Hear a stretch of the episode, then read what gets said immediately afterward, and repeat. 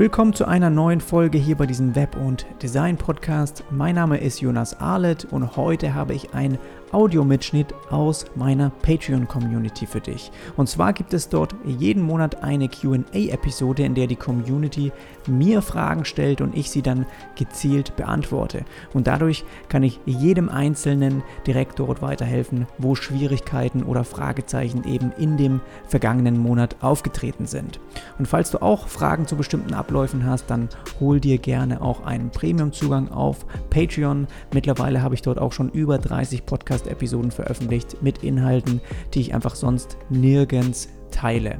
Und da es ein geschlossener Raum ist, spreche ich dort auch wirklich ja, ganz anders über Abläufe, über Kosten und gebe dir auch Einblicke in reale Kundenaufträge und zeige dir einfach, wie ich diese so bearbeite. Den Link dazu findest du in den Show Notes und jetzt erstmal viel Spaß bei dieser Folge.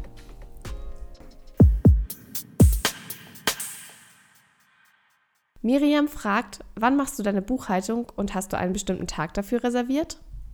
Okay, liebe Miriam, ich nutze momentan für meine Buchhaltung und das auch zum ersten Mal dieses Jahr Zefdesk. Und das ist ein Buchhaltungstool, das mich quasi begleitet bei diesem ganzen Papierkram, den, der eben dazukommt, wenn man selbstständig arbeitet als Designer oder als Freelancer, ja. Und das ist etwas, das immer wieder auch optimiert werden kann. Weil mit solchen Sachen willst du dich eigentlich nicht jeden Monat lange beschäftigen. Das heißt, es ist sehr nützlich, sich auch da vielleicht eine Software zu suchen, die, da, die dir da Arbeit abnimmt. Das heißt, Rechnungen ähm, schreibt, die automatisch wegschickt oder Mahnungen äh, schreiben kann, deine ganzen Belege vielleicht auch in der Übersicht sammelt und diese auch mit deinem Konto, mit deinen Ausgaben verknüpft, die auf deinem Konto belegen sind. Das alles ist etwas, was Safdesk eben macht und auch schon automatisiert zum größten Teil eben ja, versucht zu erledigen.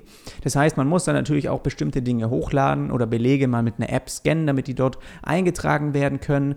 Aber das ist eine Vorarbeit, die einerseits für den Steuerberater wahrscheinlich in Zukunft seinen Job ein bisschen unsicherer macht, aber äh, für mich erleichtert es wahnsinnig viel, weil ich viel schneller auch eine Übersicht bekomme, wie gut bestimmte Quartale auch an Umsätzen war, wie ich vielleicht auch mir noch mehr Ausgaben ähm, für bestimmten Bereichen gönnen kann, ja, oder solche Dinge einfach, dass man dann bestimmt eine konkrete Übersicht hat. So, deine Frage war, hast du einen bestimmten Tag dafür? Bei mir ist es so, dass ich jetzt jede, jeden Monat eine Umsatzsteuervoranmeldung abgeben muss an das Finanzamt, ja. Und manche von euch sind da vielleicht noch nicht an diesem Punkt. Bei mir war es davor auch so, dass ich das quartalsweise machen musste. Aber je mehr Umsatz man generiert, desto größer ist auch die Chance. Es gibt dann irgendein, irgendein ähm, Schreiben, das sie dir dann zuschicken, dass du es ab jetzt eben monatlich abführen musst.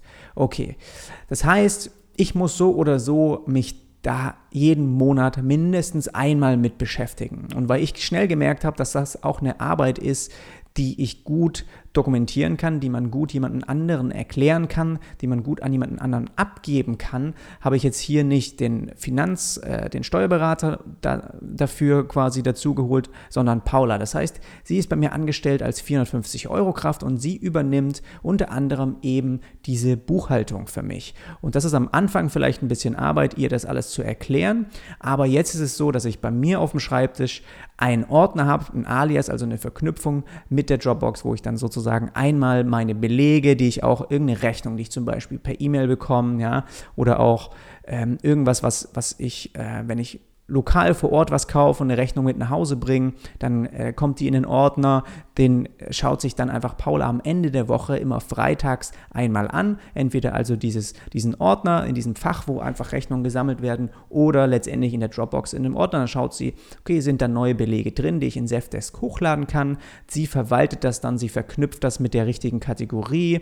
Und so kann dann Zefdesk automatisch eben diese Umsatzsteuervoranmeldung generieren mit den natürlich den Rechnungen mit den Einnahmen, die ich dann verbuchen kann, auch auf dem Konto und die geschrieben werden können. Aber im Prinzip übernimmt Paula das für mich. Ja? Sie sagt dann, oder ich sage ihr, hey, schreib diese Woche in der Wochenaufgaben stehen dann irgendwie, es steht eine neue Rechnung drin, die an bestimmten Kunden geschrieben wird. Sie legt diesen Kunden mit Kunden, neuen Kundennummer an in Zefdesk und schreibt dann die Rechnung.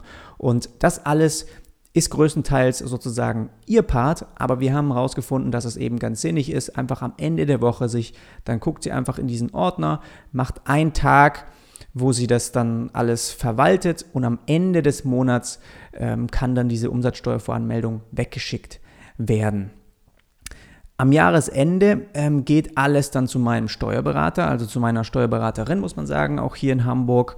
Und sie macht dann die Lohn- und die Gehaltsabrechnungen für mich, die Einkommensteuererklärung, die Gewerbesteuer und die Umsatzsteuererklärung für das ganze Jahr. Das heißt, auch eventuelle Fehler, ja, die wir vielleicht jeden Monat hier und da mal machen, vielleicht vergessen wir auch mal einen Beleg mit reinzunehmen, vielleicht wissen wir nicht, ob der überhaupt verwendet werden kann. Das sammle ich alles trotzdem und am Ende des Jahres beziehungsweise am Anfang des neuen Jahres gehe ich eben einmal zu ihr, wir gehen diese bestimmte Fragen durch, ich übergebe ihr die Unterlagen, ich habe einen Export aus Safdesk, der auch zertifiziert eben für ihre Buchhaltungstools ist. Das können sie dann übernehmen und dann haben sie auch gleich direkt alle Belege, die wir eben dort auch so gesammelt haben. Das ist momentan so ein bisschen unser Workflow.